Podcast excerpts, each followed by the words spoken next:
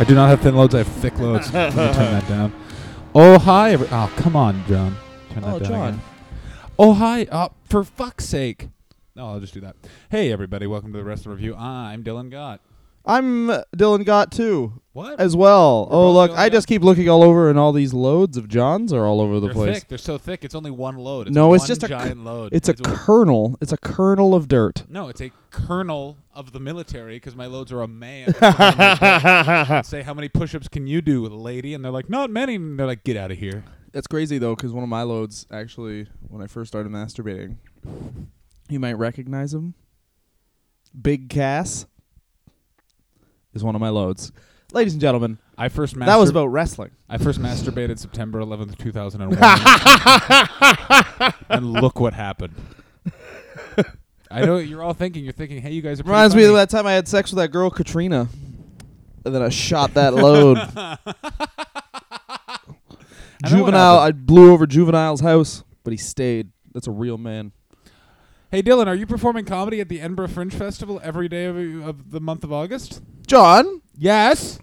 doesn't cost three dollars to take that segue. Yes, I am. Cabaret Voltaire. Boom, boom, boom. Er day, f- uh, August fourth to the twenty eighth, four forty five p.m. Put Come on be your trousers. Who's gonna fuck? Me and Dylan. You with laughter. I'll be at 9:30. Pleasance Attic every day. Whoa! Big difference between Very easy to see both of our shows in the same day. You could have a leisurely stroll in between, maybe run into one of us and talk about the today's featured wrestler. All we talk about is the week's featured wrestler All for that can- entire week. All That's you a very can do real is thing, have John. a glancing chat about this week's featured wrestler. I mean, I really wanted it because here's the thing about running a podcast is we, we're trying, trying to make it popular. But I think we're just gonna do six months of viscera esque reviews because I'm tired of talking about people that have accomplished things. Yeah, it's now time to talk about what we've wanted to talk about for months.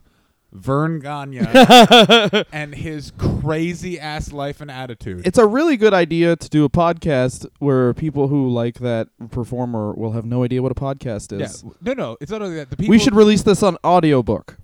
we should release this on phonograph. They're, the, pe- the people that like no one likes Verne Gagne. You read about him; he's an asshole. Headlock, wrist lock. Yeah. Whoa, whoa, Headlock. whoa! Sunset flip? No, that's called what I do to my wife. You don't do that in the ring. It's man's world. Pardon me. What are you wearing? Oh, these are spandex trunks. It gives me some stretch. Wool trunks. We wear wool trunks in the ring. Wear a helmet. What's Wha- your name? My name is Ric Flair. I'm preternaturally gifted at this. Not after I'm done with you. You're going to run around this frozen lake for uh, six months and then get in this ring with no ropes. And this man named Billy Robinson, who's my best friend, who's just a murderer, is going to uh, stretch you. Why? Welcome to wrestling, which is real, by the way. It's a real thing because I'm a real man. Knee pads, eh? What are you gonna suck my dick? Are you ready trying to suck my dick with your knee pads? Oh, hello, hello. Is this God? Guess what? I put you in a full Nelson. I might. It is so funny to watch. Um, we'll start off with the start of Verne Gagne's career before I get to all the AWA squash matches I watched. Uh, yeah, we'll go to the start of Verne Gagne's career when he was a university athlete, and essentially, like, you read about articles about him, it was like, teenage Superman, for some reason named Verne, does it again. But here's something that will tell you everything you need to know about Verne Gagne's personality. Uh, he left home at 14 when his mother died. Here's another thing that will tell Like you. Like it was like his mother was skin and he was a snake. He was like, "My mother's dead. I must go into the wilderness and find out who I am." Yeah. Turns out I'm a balding guy My- forever. Mom's dead, time to succeed. Uh, he spent one year in college. Then he enlisted in the UDT, which is the pre, uh, the precursor to the Navy SEALs. That's also what Jesse Ventura was in. Whoa, really? Uh, yeah, and Jesse Ventura will tell you that that's the Navy SEALs, even though it's not, which is why the Navy SEALs continually are like, please stop telling people you're in the Navy SEALs. You think 9/11 was an inside job and the Queen's a lizard, so you can fuck off. We're gonna do a Jesse Ventura episode, and instead of playing a promo, we're just gonna play the uh, thing from what the fuck was it called? Man, it was called Man Beasts, and he was like, "Is there a half man, half wilderness beast?" And then uh, basically they asked some dude in a t-shirt, and the guy's like, "Maybe. Could I beat it up? I mean, no. Are you telling me there's a beast out there that Jesse the Body Ventura couldn't beat up? I guess. um, he was an alternate for the freestyling wrestling team at the 1948 Olympics.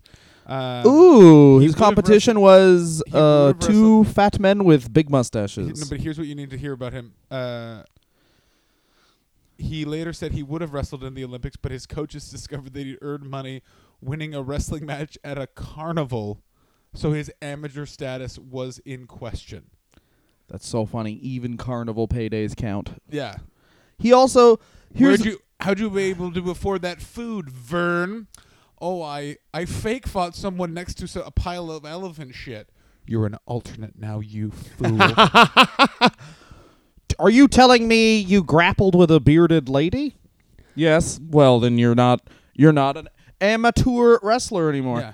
It is very bizarre, and there's a lot of like bullshit in the way that they talk about how he like he gets drafted in the like 16th round of the NFL draft, and his son's like he decided he didn't want he liked wrestling better. Like no, if you're drafted in the 16th round of the NFL draft, they're just like He was the 145th pick overall. That's what I always think of. Is look at the number of the pick, not because 16th round. If you don't know much about a rounds draft system, you're like, that's not that bad. And you're like, no, he was the 145th. But this was all. But this was all also when there was like eight teams, so it's like there's even. he's the he's like this. He's coming in as like the first round. You're like, oh, maybe this guy could be something. Eighth round, you're like, we're filling out our team, maybe special team. Sixteenth round, it's like, let's do silly ones now. Like, Yeah.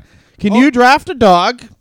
can you draft a dog? I want to draft a cute doggy so I can pet it. Coach, we found a trap door in the bottom of this barrel. Look who we found. um, I would love to see Verne Gagne.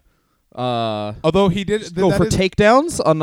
I just want to tell you, your beloved Chicago Bears. What was the name of the owner? George Halas. George Halas apparently prevented Gagne from pursuing both uh, football and wrestling. Um, Yeah, because uh, Bronco Nagurski had already done it. NWA champion Bronco, Nagurski. Oh God, Bronco. You know how he was discovered? Uh, he The- was he- NASA saw his fat loads from space and said, "Put that man in the NFL." no, his tractor broke down when he was plowing a field, so he just just basically unhitched the the plow and did it himself. And they were like, "Well, this guy's a humdinger." Bronco Nagurski. He refuses to acknowledge black people. It's even better than that. He was apparently discovered when Clarence Spears, the coach for the University of Minnesota, Clarence. was dri- oh, man, were American names so much better back then. Uh, was driving through uh, Minnesota fields and saw Bronco plowing the field. He asked Bronco which was the uh, which direction was the next town, and Bronco lifted the plow to show him which way it was. Yeah, well, that's that's clearly bullshit. He admitted that the No, wait, s- it's sto- not. the story was absolute lies. Well, yeah, like who would believe that? I would. I believe if your name is Bronco Nagurski, I would believe that you're like, do you want to know how I fuck? With a one woman on my dick, and I use her as a condom to fuck a pig. I must make something humble. Yeah. I must humble the pig. Excuse me, is someone fucking that granite statue? Yeah, that's Bronco Nagurski. Who's that man just jacking off but also scoring it? Oh, that's Verne Gagne. Ah, oh, I just gotta get my head in the middle of your back. Yeah. oh, head in the middle of the back. It's called leverage. It's called leverage. All right, so bro, he joins the NWA. Um, Yeah, he joins the NW. debuted uh, against Ed Abe. Oh fuck! I just stepped on the recorder. Let me make sure everything's okay here. Debuted against Abe Kashey. Went on to um, uh, Well, the big, big, the big split with Verne Gagne comes uh, when he basically in comes up with the AWA because in 1960. they won't give him his belt back. Yo. Why won't you give me Wilbur your Snyder, belt? give me my fuck. Do I love the names from this era of wrestling? It's Verne Gagne against Lou Thesz and Wilbur Snyder. Ugh. Eduardo Capanteria. Carpentier. Yeah, it seems like Verne Gagne. I mean, like, uh, spoiler alert, alert, guys. We were not alive in the mid fifties. Yeah. So uh, it seems like Verne Gagne was like on the verge of being world champion. Now, if he was around now, he would be like a Chris Jericho type guy, where he wins the title. I think. Um, very t- like I watched a couple of his matches, and as far as that style of wrestling goes, he was great. Yeah. Very simple, easy. Like I like how the punches looked. Um, but like it's impossible to be like he got him. Like legitimately, it'll be like Verne Gagne in a head scissors for five minutes, Yeah. Where it's like everyone knows the match isn't gonna end. Do you know what I mean? But it was a different sort of style because it was still very much. You need to remember at that time it was Yeah. effectively real, especially in the South. It was real. Like they, kayfabe, kayfabe wasn't really broken in the American South, depending on who you talk to. But according to all the wrestlers, until basically the late '80s, where they like talk about like you'd wrestle in Louisiana and you'd get guns pulled on you. The JYD um, in a program, it's a famous story in a program with the Freebirds, had been blinded, and the Freebirds snuck up on him and were about to hit him with a chair.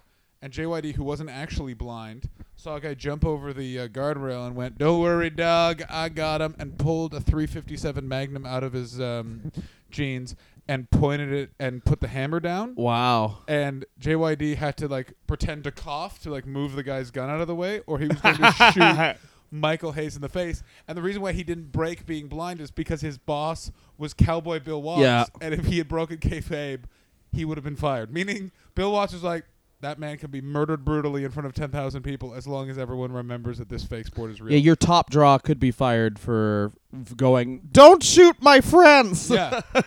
So it's I always think of wrestling at this time as much more similar to UFC now. It, the difference being UFC is real, WW or wrestling has never been real, but they're much more trying to s- make it seem like it's real. It They're- does. It's cool. Like I will say, it's it's cool watching it, and I'm sure we'll do an episode on him in the future. But I watched uh, Buddy Rogers win the world title Mm. uh, from I think it was Pat O'Connor.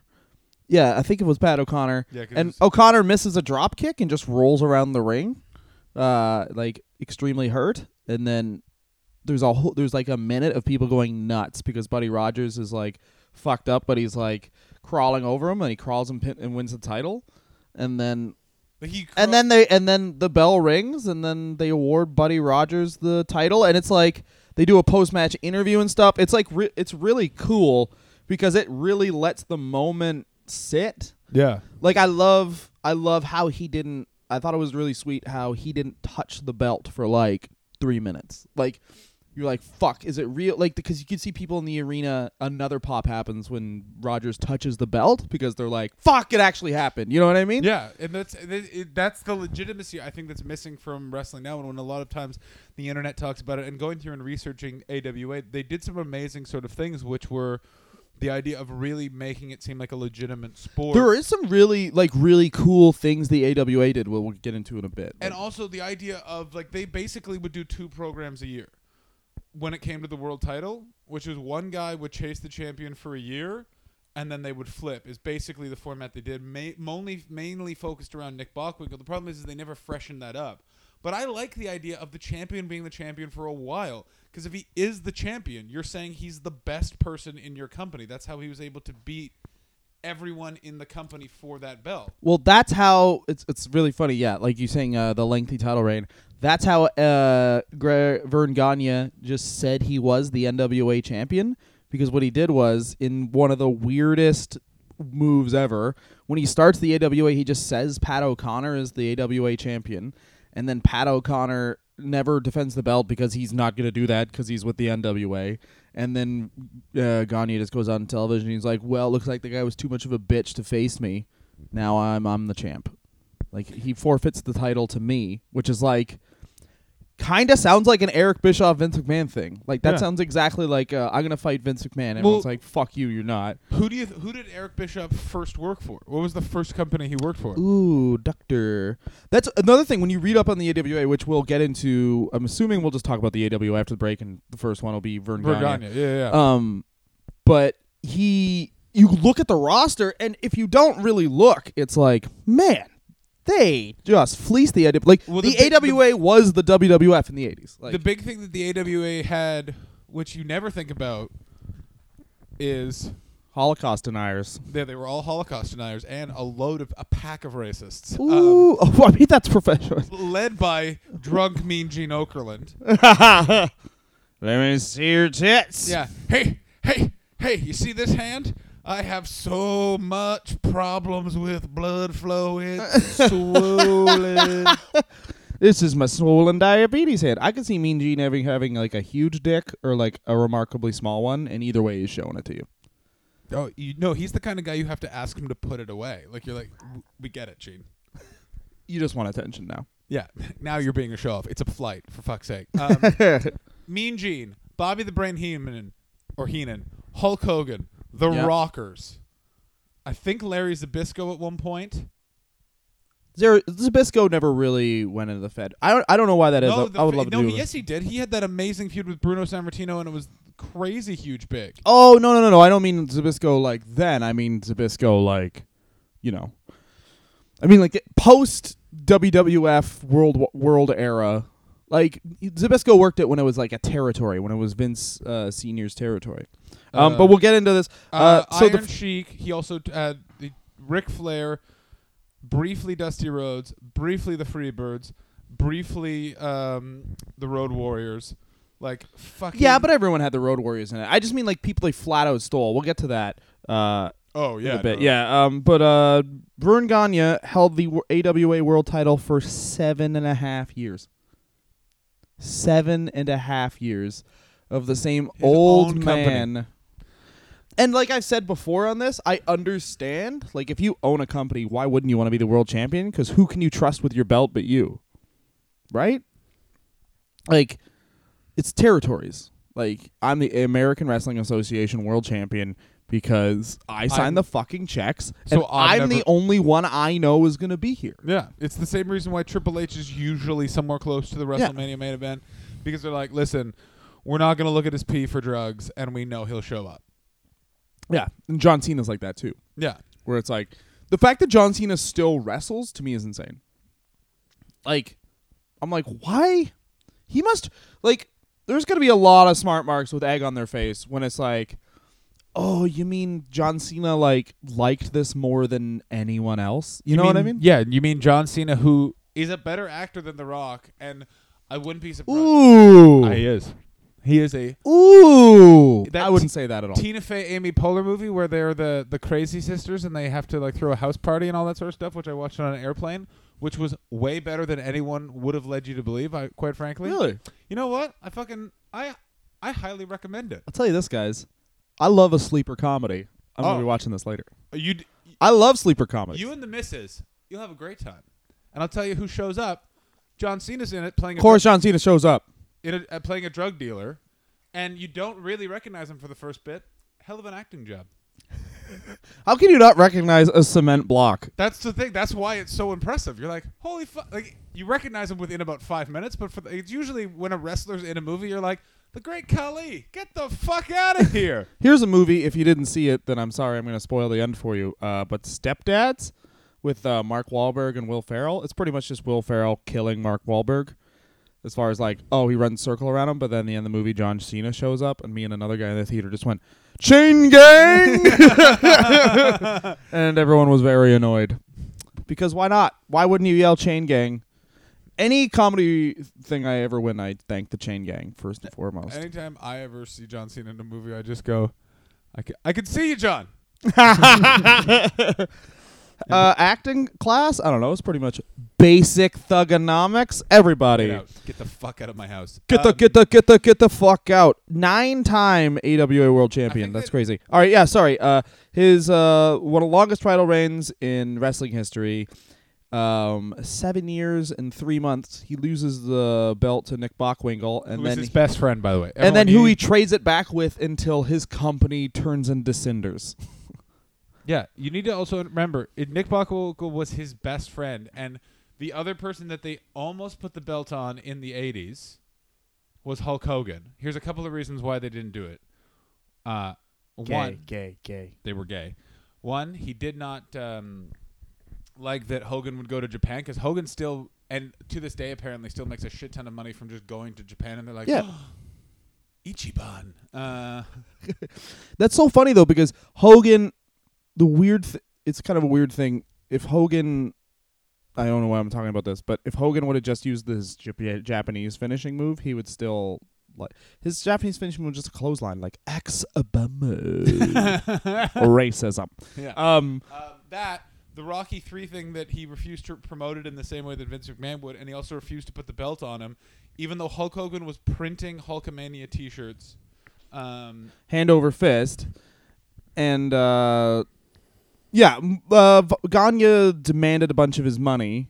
yeah, he demanded about fifty percent. Like it's a crazy amount of money for all that. The other thing with it is, is Verne is also an old school guy, and for him, Nick Bockelwinkle is your perfect old school champion, which is you never put the belt on someone who's a baby face because it's easier to program someone to get the crowd behind who can be an underdog to go after the heel champion than having a babyface champion and then a cadre of heels. If you don't believe me, look at the WWF in the late 80s and early 90s. It was a fucking pain in the ass for them to find someone that could intimidate Hogan, which is why they had to keep coming up with like it's the Boston Strangler. He raped Brooke Hogan. Like like it's a fat man. It's Yeah. a fatter man. Like it's just that's that's w- the pool of but that was a, a kind of a golden time in a weird way because the pool of people who were getting into pro wrestling and like the generally accepted athleticism of a pro wrestler were the pool was much bigger because it was like I hurt my knee playing football. I guess I'm in this pro wrestling business, and uh, that was of course before like it was of course before UFC.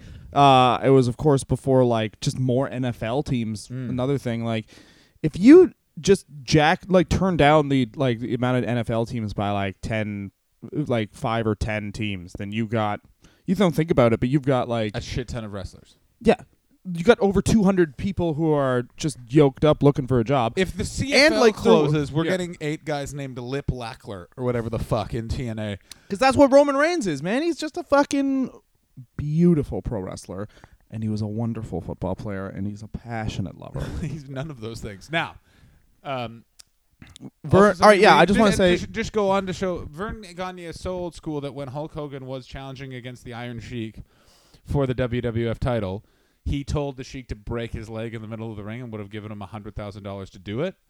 Um, and that has been confirmed by everyone apparently. That they're like, yep, he offered him the money, like because he was so upset Hulk Hogan left. He knew that that was the beginning of the end of his company because he knew the star that Hogan could have been, but still played the old school promoter card and fucking. but it's just it. weird for me. It's weird. I mean, yeah, we're saying talking about the AWA and then just talking about it now, but it's weird to me. Like, ap- apparently, the deal he was like, uh, Hogan was like, "I want to stay" or something, and then he was like, "Yeah, you can stay. I get fifty percent of like." He was not. No, no, no, no. It he wasn't to wasn't giving him any merch. It wasn't to stay. It was, do you want the belt? If you want the belt, this is what I get yeah, to show that you I can- half of your fucking merch in I can Japan. tr- I can trust you, which I don't a hundred percent see Verne's side, but I see a portion of it, which is I'm going from putting the belt on my best friend to putting it onto this guy who's a Hollywood guy in the end. He's been in Rocky Three, all that sort of stuff. it's yeah, it's bizarre because it's like I don't trust this guy who proved to be untrustworthy. Yeah. So it's a bizarrely like good and bad decision at the same time. But the other issue, and it, it looked back on Verne, is Verne again is not someone who's going to acclimatize to the time. In the same way that if you look at his wrestling style, he wrestled the same way from probably the. It's a very amateur based style, and wrestling changed, and that I think is the biggest flaw with him, and also his utter refusal to let other wrestlers coming up adapt with him.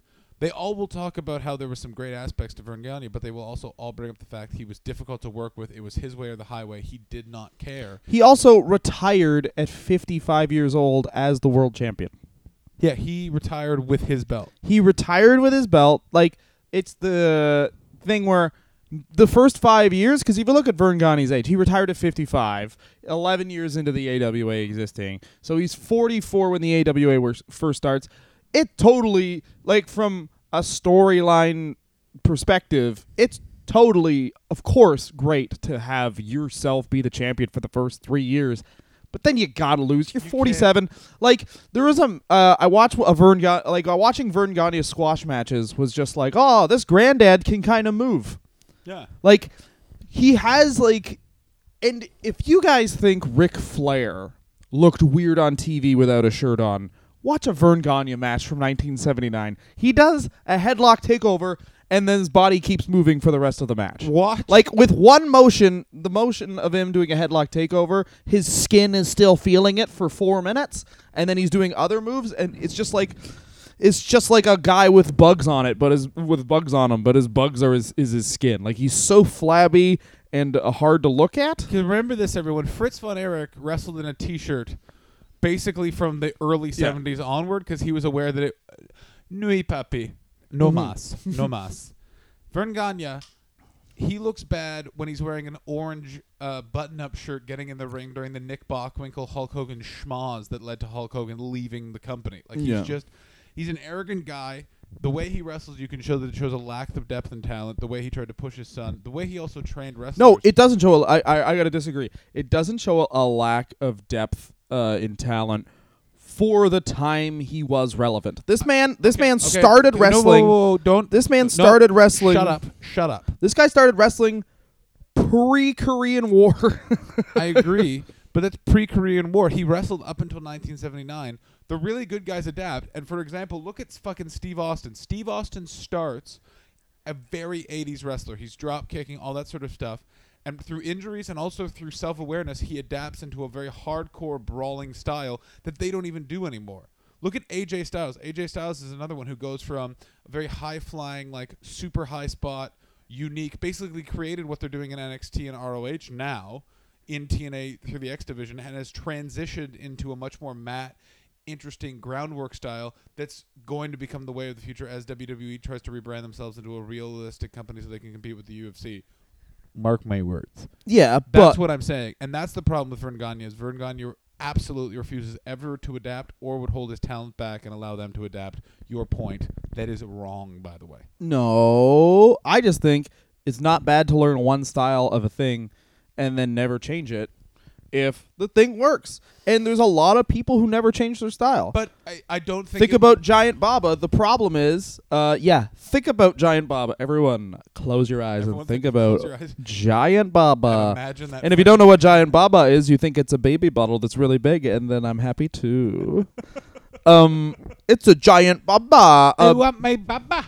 uh, Oh, that's both racist Verne. and Um, no, I think Verne Gagne. The thing that Verne Gagne made everyone hate him for is the thing that was probably a very smart business decision, putting the damn belt on himself for a million years and never doing what Giant Baba did, which was just like, oh, I can't move anymore. Comedy tag team. So I'm the opening match. So everyone's like, oh shit, that guy. Oh, I'm glad to see that guy win, and it doesn't really matter. Um, versus like, nope, I'm 48 years old. I'm going an hour with a 23 year old. Does it look ridiculous? No, because I'm a mat wrestler. God damn it! And I wear a suit and a tie, and I kiss girls right on their goddamn lips. and you better be certain I'm married. Yeah. What are we having for dinner? Well, it's Thursday. That's pot roast night. oh yeah, I would believe Verne Gagne ate eggs and pot roast, and if you asked him what a vegetable was, he would slap you in your goddamn mouth. hey, Verne, what's a carrot? You mean that Irishman who lives on my block who doesn't use his goddamn lawnmower correctly? I don't eat anything shaped like a penis. Yeah. I you would know never Verne do that. Gagne is very critical of people's lawn maintenance. Look at this Mick down here doesn't even know how to use a goddamn Yeah, yeah, yeah. whacker. That um, that's like do you- our, we're our mutual friend Monty. I don't know if you ever heard this. His dad is uh, he's Guyanese and Scottish, which is an odd combination. Um, you would think, but his The dad, best combination. But his dad still refers to Ra- Wayne. His dad is so old that he still refers to Wayne Gretzky as the Polak. yeah, yeah, I knew that. By the way, his dad is also uh, he is so diabetic. yeah, he just drinks maple syrup. Yeah, he uh, th- occasionally would be found drinking maple syrup. and his mom's just like, I told you to stop drinking maple syrup. Get off my ass. it's just. the thing with oh god, the amount of I, we could literally compile. Yeah, yeah, we're gonna go into a break in a second. Sweet. I'm just gonna say this about Monty Scott. If one of our many fans could go through our episodes and just So compile many the- fans. The, various Monty Scott clips, that would be great. Let me just leave you on this point about Verne Gagne and his. Can I elect a fan? What? Fan number 16,026. No, sixty-nine thousand twenty-six. um, Verne Gagne, um, but his style not adapting. I think Giant Baba did the right thing, which is yeah, he's still on the card. People remember like old school times of like, yay, Giant Baba. But Yeah, then exactly. you go on to the modern thing. Verne refused to do that. Always looked ridiculous, and then he replaced it by pushing his best friend and his son. His son couldn't get it done in the ring. And his fucking best friend was fine, but s- a little bit better, but still not that versatile. In a time when he was competing against the NWA and the WWF, who had Hulk Hogan on one side and Ric Flair on the other, two of the most charismatic. Well, and it's also versatile like- it's also ever, for- with deep rosters. I understandable, but uh, oh yeah, we'll go to break after this. But I'm just saying that Bockwinkel was amazing. He was just a he was a third best, and b he's kind of like if you watch wrestling passively, uh, he's a worse version of Ric Flair. Yeah, he also if you Like he's cocky, bleach blonde hair heel, but he's not like the next level of that. Where Yeah, it's and like he's- he's still doing like the '70s thing where he's I use big words, hate me. People Yeah. are like, no. I know what you're thinking. Do I go to the gym? No, I'm too busy smooching my wife. I smoke cigarettes, and that's how I stay skinny. What was that noise? That was my heart. It came from your feet. That's where I keep it now. it's all one thing now. Yeah. All right, uh, we're gonna go into a break, and you guys don't fast forward because we have the important same message we play every week. Yeah. Bye bye. Don't take your dick out. I mean, do. I mean, yeah. Here's my dick. Hello, this is Dylan Gott and John Hastings, and sorry to interrupt Dylan Gott And John Hastings. from talking about wrestling, but right now we need to ask you to rate Subscribe. and review The Wrestler Review. on iTunes. It really helps us out. We do this podcast for free. We ha- we've been so lazy we haven't even set up one of those PayPal things. Not only that, we won't set up PayPal things because wrestling fans have integrity we And no spend- money. and no money, no fucking Mhm. money. But what we do have is uh, existence on this plane. So please let us know that you're out there. Email us at wrestlerreview at gmail.com. Like us on Twitter, The Wrestler Review. Follow us on Instagram. At Wrestler Review on Twitter and Instagram. And um, now back to an episode that's going incredibly well. Ooh, what a break. Oh my God! It's been literally five years. Everyone wants to know is Verne Gagne dead? He is. Now, let's talk about the AWA. Uh, AWA gave us a lot of. Verne Gagne, it's asshole August, and Verne Gagne is an asshole, everyone. But here's the thing he is not as big of an asshole as Vince McMahon, who literally made it his life's mission to destroy Verne Gagne at a certain point. Because Vince, originally, his plan was I'll just buy the AWA, and then I will control wrestling on the entire northern part of the um, country, and that'll give me an amazing toehold into taking down the NWA. Also, it will give me access to ESPN because Verne was not a fool. He got on ESPN when it Yeah. first started. And I know a lot of you are going, but that's legitimate sports. It's not like wrestling's ever been on ESPN now. They're now reporting on it on Sports Center, which I- I'm not the biggest sports fan, which is so embarrassing. I think it's great. I don't like it. I like it. I like it a lot. I think uh, here's the other thing about ESPN. Like, oh, we're reporting on wrestling now. This sucks. There's like seven H- ESPNs, and they need content. Oh, I And the other thing is, ESPN, uh, just uh, they lost a ton of money, and every TV network is losing a ton of money. And wrestling is kind of uh, is super cheap programming, always has been. In that they'll produce their own show since it is a live show yeah. they'll produce their own show and they get like a lot of eyeballs, even if those eyeballs are weirdos and tay-tays. Yeah. So it may just make sense to have wrestling. Plus, they have the coach there. It's crazy that Jonathan Coachman is back in wrestling. Like, just if you told like, oh, wrestling's gonna be on ESPN, I'd be like, oh, sweet, they report on it. Oh man, maybe wrestling's getting bigger. Jonathan Coachman does it. Like, oh, it's all ruined, y'all. Yeah. you ruined it all. Is that like Jim Rome is commenting on it? He's not being like, "Welcome to the jungle." All right, we got Brock Lesnar. Brock Lesnar. What do you have to say? Smash, smash, smash. Okay, good, good, good. We got Fandango. We got uh, Kalisto. oh no, Fandango was on the Opie. The uh, Fandango, the Opie and Anthony got, show got obsessed with him for like weeks. really? Yeah, they thought it was so funny to the point that they went to WrestleMania just to see him wrestle, and they were like, "No." They got so upset when he wrestled. They're like, "No, no, no, no, no." They just wanted him to dance. Yeah, once uh, one of my friends uh, had to start transcribing, and he was watching wrestling for the first time, and he's like, "I really enjoy that there's a character who just loves to dance, and everyone hates him for it. like, he just really likes dancing. All his only fault is that he loves to dance, and everyone's like, nah, "Fucking Fandango, Yeah. I hate this guy." Fandango. Fandango. I love it. Yeah, he was a, he fucking great. They didn't. Uh, they can give. They didn't give that man enough cheese off his pretzel. You know what I mean? That's did. not a. That's not a His phrase. pretzel still got chunks of salt, and you know what? It's good for licking. Now, let's get back to it. Num num num num num Correct. num num num. Yeah, the AWA uh, was seceded from the NWA in 1960, as we discovered, we discussed, uh, and then not a lot of hap- not a lot happened for seven years uh, because what Verne Gagne did is he got a double waist lock, and then you blinked, and you were out of high school. Yeah. uh, because It was a ti- it was it was the big it was the big territory that was in the north that wasn't WWF, but yeah, it was a very big territory but from all the research, it wasn't like you really liked going and a there. great name.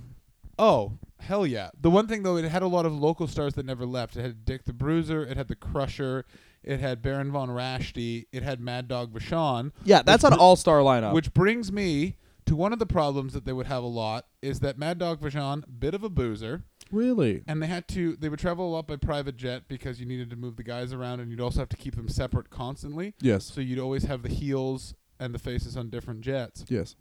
or you'd put them on the same jet, but you'd have it private so people couldn't tell. And one day, Mad Dog Vachon got fucked up and opened the door of the plane. I like that.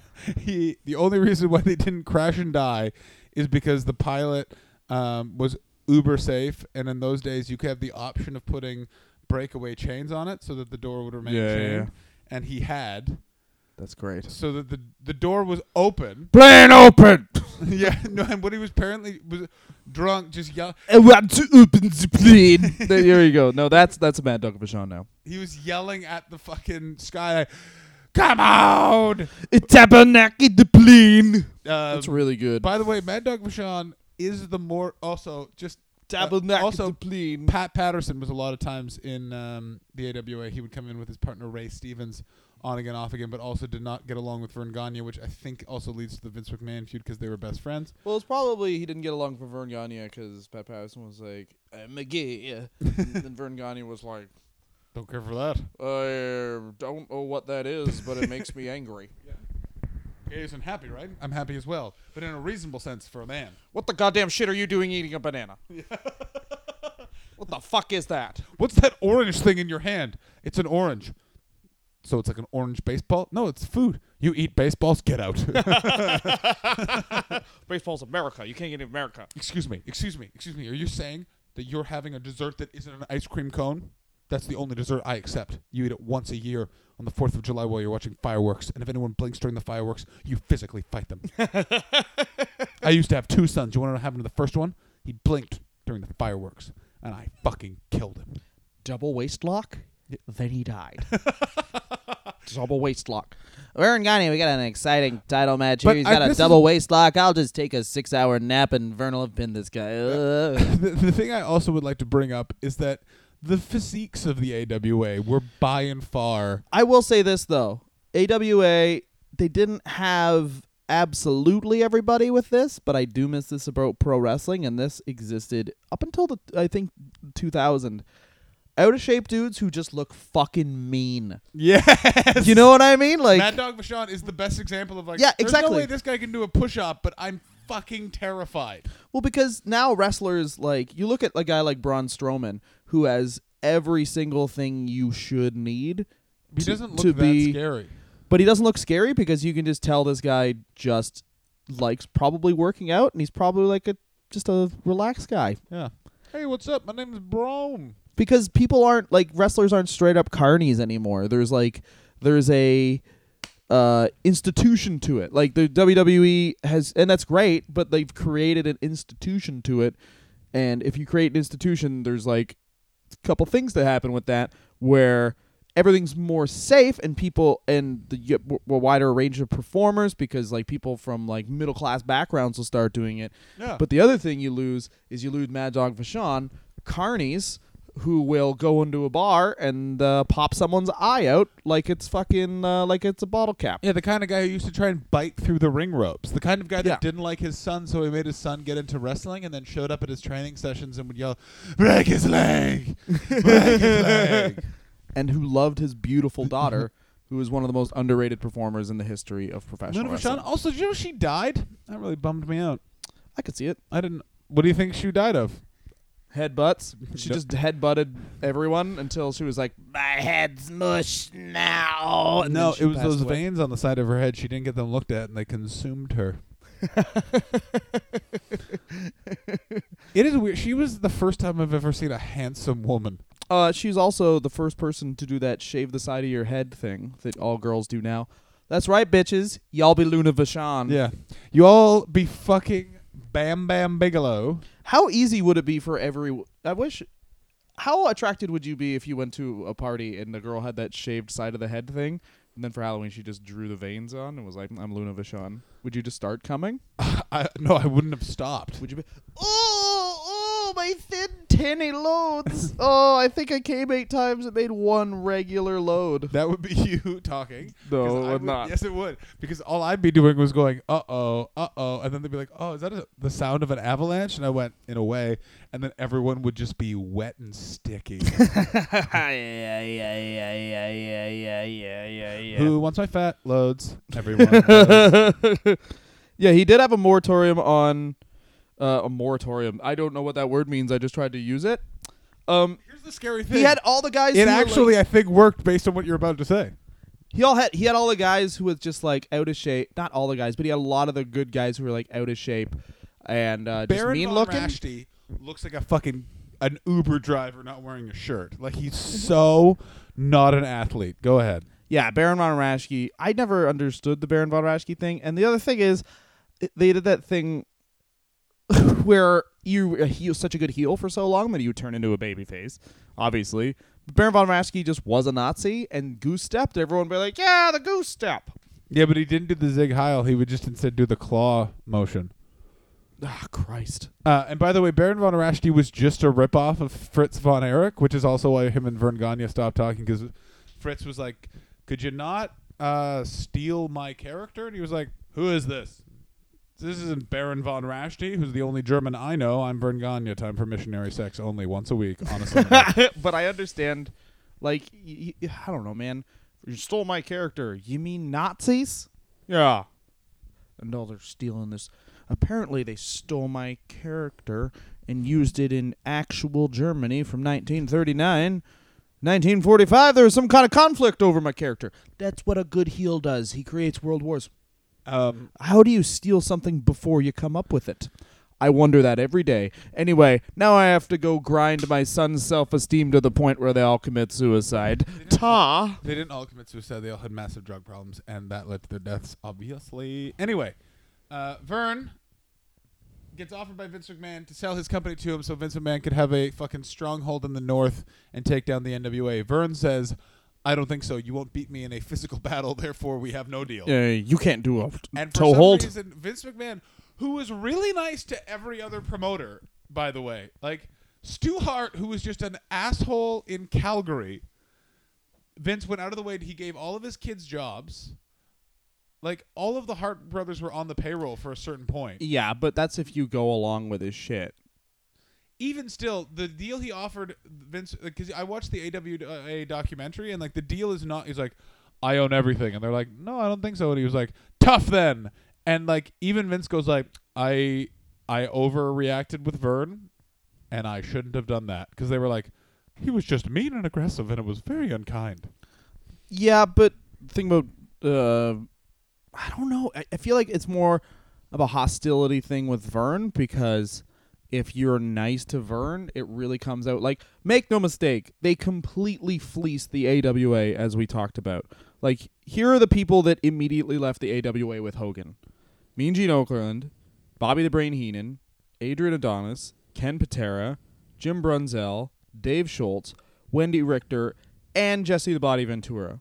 And that's not even counting when they start pushing Curt Hennig as the like after Gagne towards the end of the AWA when Gagne um, is like, okay, Curt Hennig has to be our guy. Mm-hmm. So they start running with Curt Hennig, and then he goes to the Fed, and they basically pushed Curt. They basically pushed Curt Hennig, um, Curt Hennig, and uh, sorry, the Rockers, and the Rockers also left, obviously.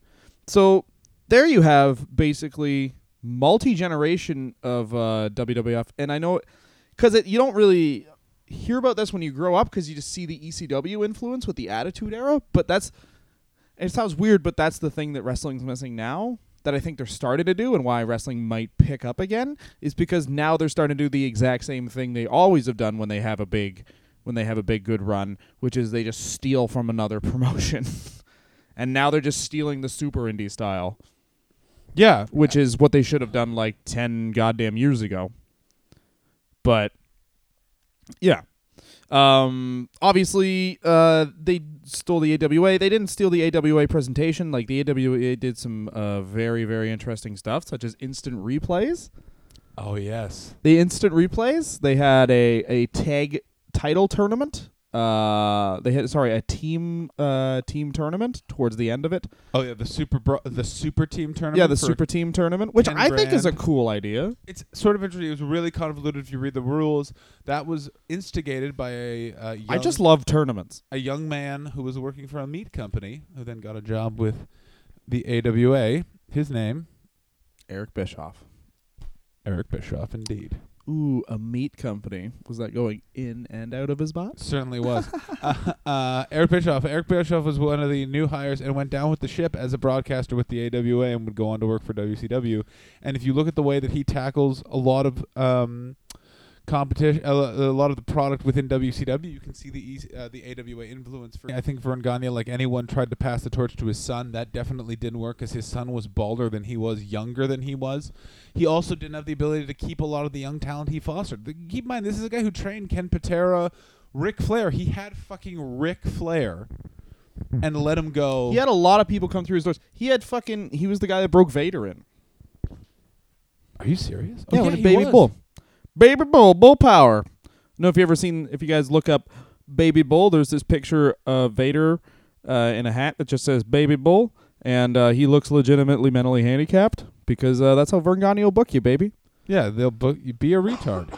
Be a real mentally handicapped man. Yeah. But a lot of the stuff, like you'll see it with the Curt Hennig feud, is very indicative of why AWA failed in the f- in the last place. Really, is because the best thing that ever happened to Vince McMahon is that he was just a promoter and not also a pro wrestler, and he never really lied to himself. I mean, obviously he had some titles, but he always won them like.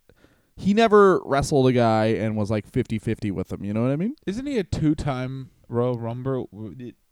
He won the Rumble. He's won the world title. He's won. He's an ECW champion in the greatest photo of all time. Uh, with Vince when Vince McMahon started wearing a do rag. Because he was bald because of the Battle of the Billionaires. Don't fucking act So like I don't know what I'm talking about. I love hair versus hair angles just for what the guy ends up wearing after the hair versus hair angle. My personal. Ah, fuck. I really like the CM Punk one with the mask when Yeah, and he re- and it, and they make a big deal of when I think the Big Show gets it off of him, and he Yeah. just freaks out. yeah Even though it makes no sense that he would have no hair because it was like a month after, so it was clearly he shaved his head. yeah well that was the thing. No because immediately afterwards it was like he kind of cut his hair and then he was so wasn't he so distraught by the whole thing that he like didn't do anything with his hair? He just kept his hair like in patches and stuff? What were you gonna say sorry? Um, I was just gonna say I always loved the uh, WCCW, um, which was one of the Freebirds. I can't remember Billy. What the fuck was his name? The one that wasn't Terry Gordy or Michael Hayes. The other one. yeah Uh, that one they did one where they put hair removal cream on him, and then he would just come to the ring in a football helmet all the time. Wrestling's missing those like little little angles. I really uh yeah.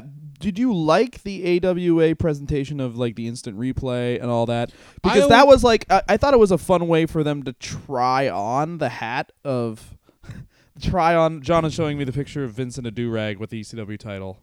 So good. Um it's kind of a good, cool way to try on the hat of what if someone wins?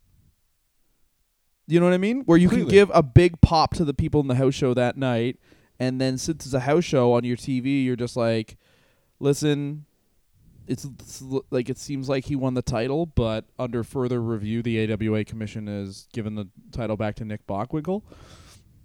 And then you can be like, oh, I won the title, I won the title, here's what we need to do, big match, blah, blah, blah, Hogan wins or something like that, which they never did.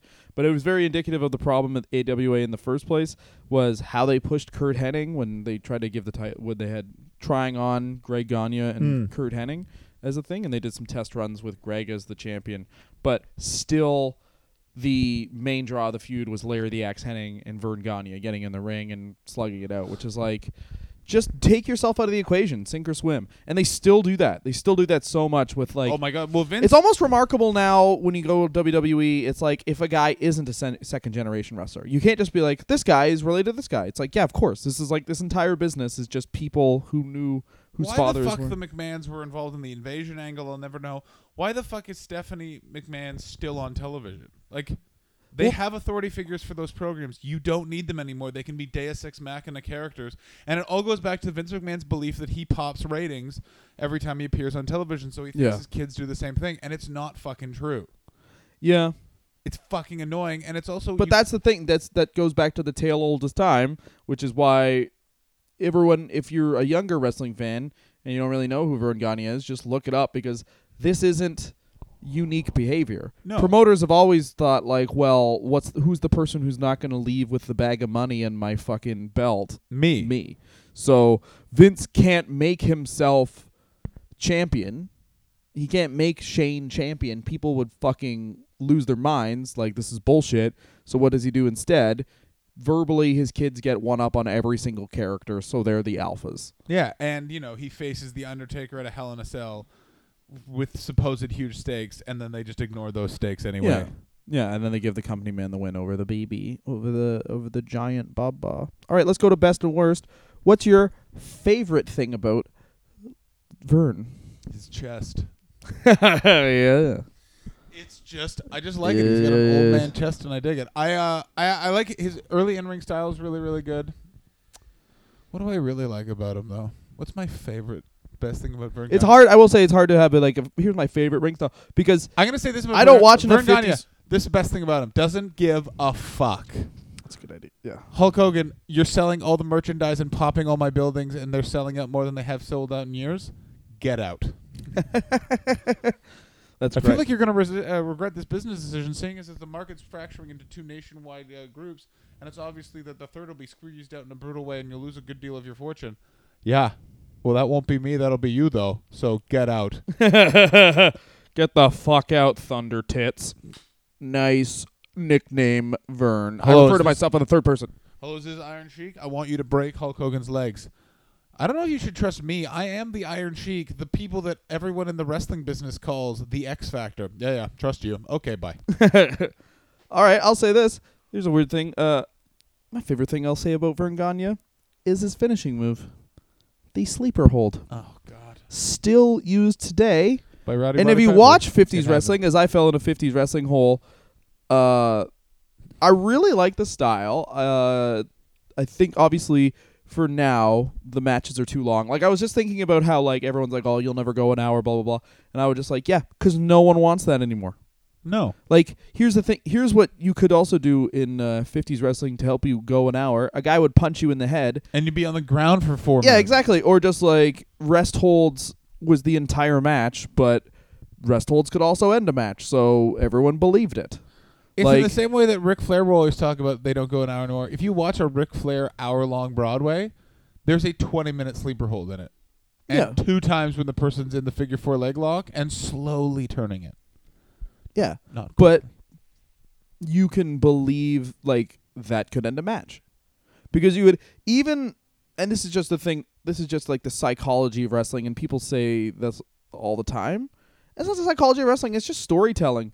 You need to like a guy should win a fucking match with a rear chin lock sometimes.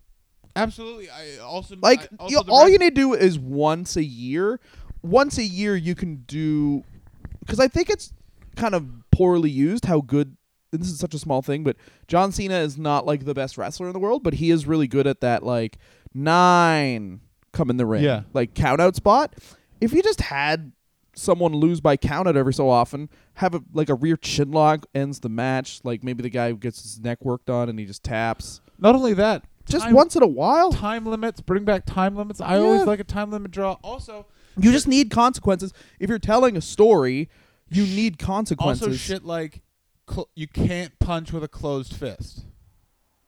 So you can do knife edge chops, that sort of stuff. You have to wrestle, and if you punch with a closed fist, the referee abno- abolishes you, and then that's an opportunity for some shenanigans. You understand? Guys, as he was saying that sentence, John lost all the hair on top of his head, and then he said he wanted fifty percent of my Japanese merch.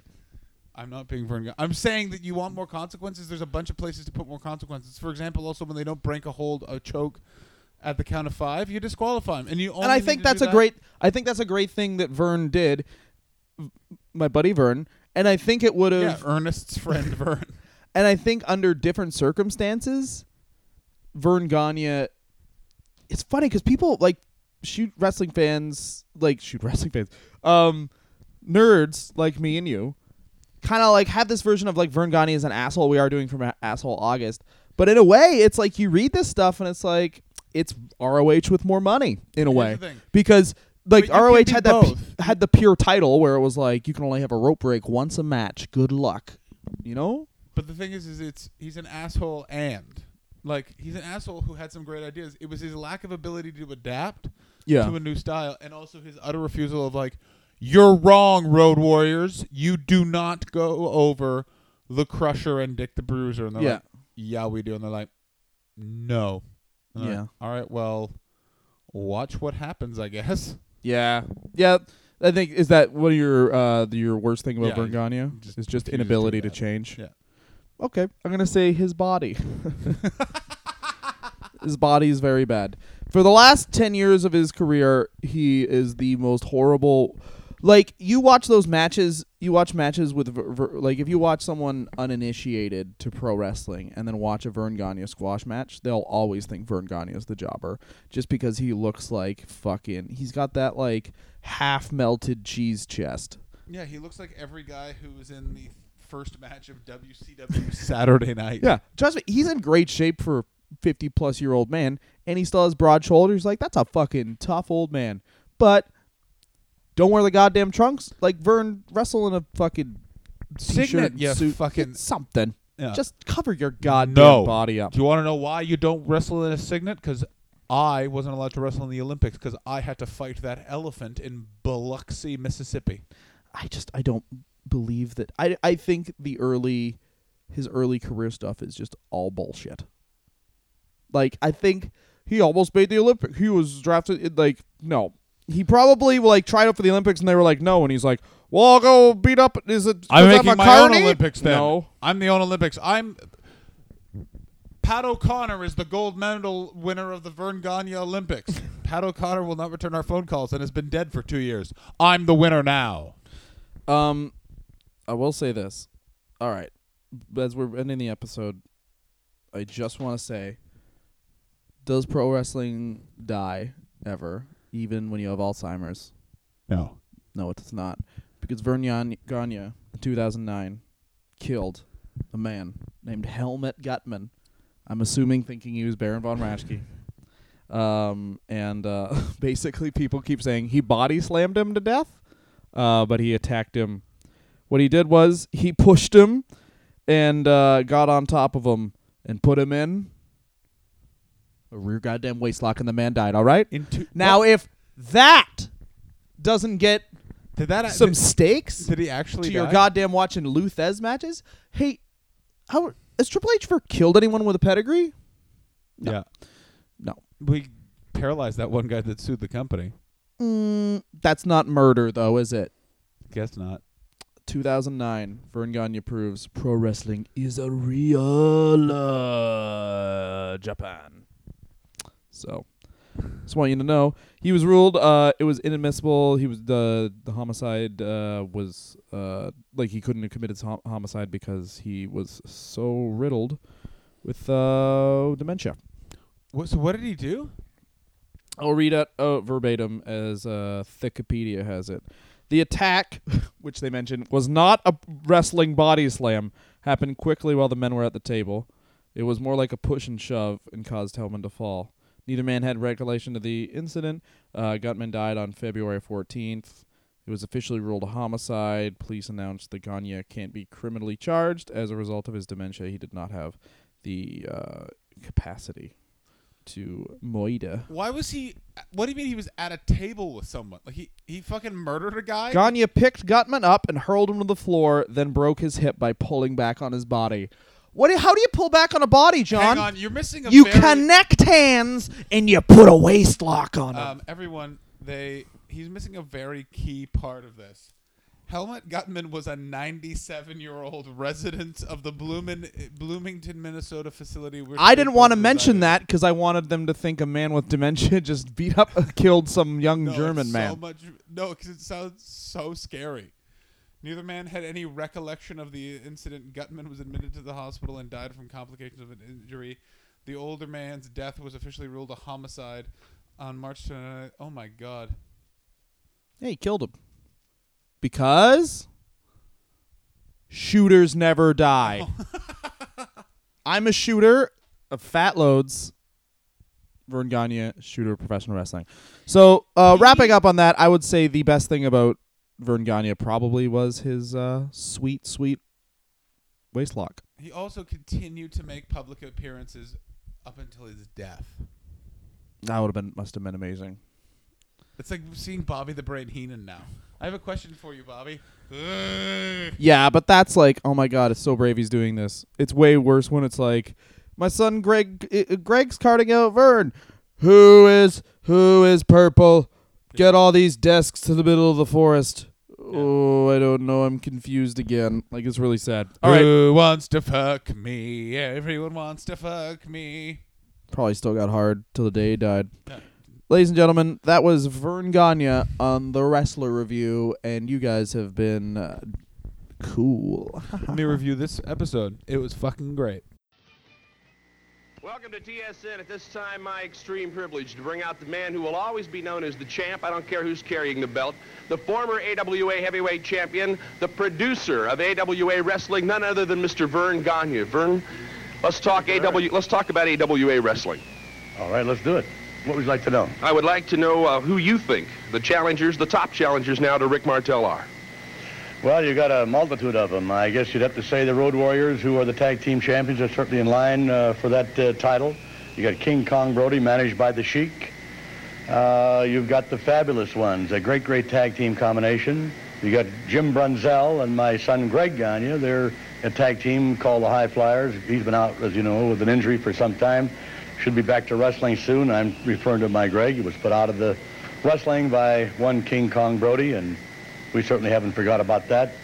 But there are many, many challenges. I'm just talking about American and Canadian people right now. But all over the world, uh, there are challenges. Uh, Mr. Saito out of Japan, Mr. Saruda out of Japan, Big Otto Wanz from Austria, uh, the European champion. So there are tremendous Carlos Colon, Puerto Rico. Uh, there's people from all over the world that are certainly leading challengers. And wherever the champ goes, he's got his work cut out for him because those people that he has to wrestle wherever he goes are their number one challengers in that league or that area or that country. If anyone in the world knows what Rick Martel is going through right now, you do. The travel schedule, having to fight nothing but top contenders night after night after night. Can you describe the grind? Well, it's a, it's a grind, uh, all right. The, the traveling is very, very hard. And uh, again, uh, repeating myself, you're always wrestling that top notch or that number one man. And that's what makes it really, really tough. You have to be on your toes. Your conditioning has to be good. You got to be very, very lucky. Lucky you don't receive an injury that's going to keep you out from competing. And uh, so the longer you can go without being hurt uh, in wrestling, a lot of times you're wrestling hurt, like you're playing football hurt. And uh, I guess you athletes who are watching, you know what I mean by that, hockey players and so on. You play hurt, and that, that's what the champion has to do. No respite out there. Well, there's no one to rest on in the AWA, of course. The professionals are all here in tag team competition now. The Road Warriors, the most devastating tag team I've ever seen in my life. Can anyone beat them? Well, so everybody can be beat. There's always somebody around the corner that can beat you. Uh, some style, uh, some people that maybe get beat a lot will sometimes come along and beat somebody else because their style is such that the, the people can't cope with it. It's a little bit different, and lo and behold, he surprised the whole world by beating a team such as the Road Warriors. Now, one of those boys is 290 pounds. The other one's is 275. They're very well conditioned. They're tough, and number one, uh, they're mean. So it is very tough. I would, would like to say something about the quality of wrestling in this AWA, but I guess we're running out of time. I'll have to save that for another time. But thank you, Larry. It's my pleasure being out here. Thank you. Verne Gagne on the Sports Network.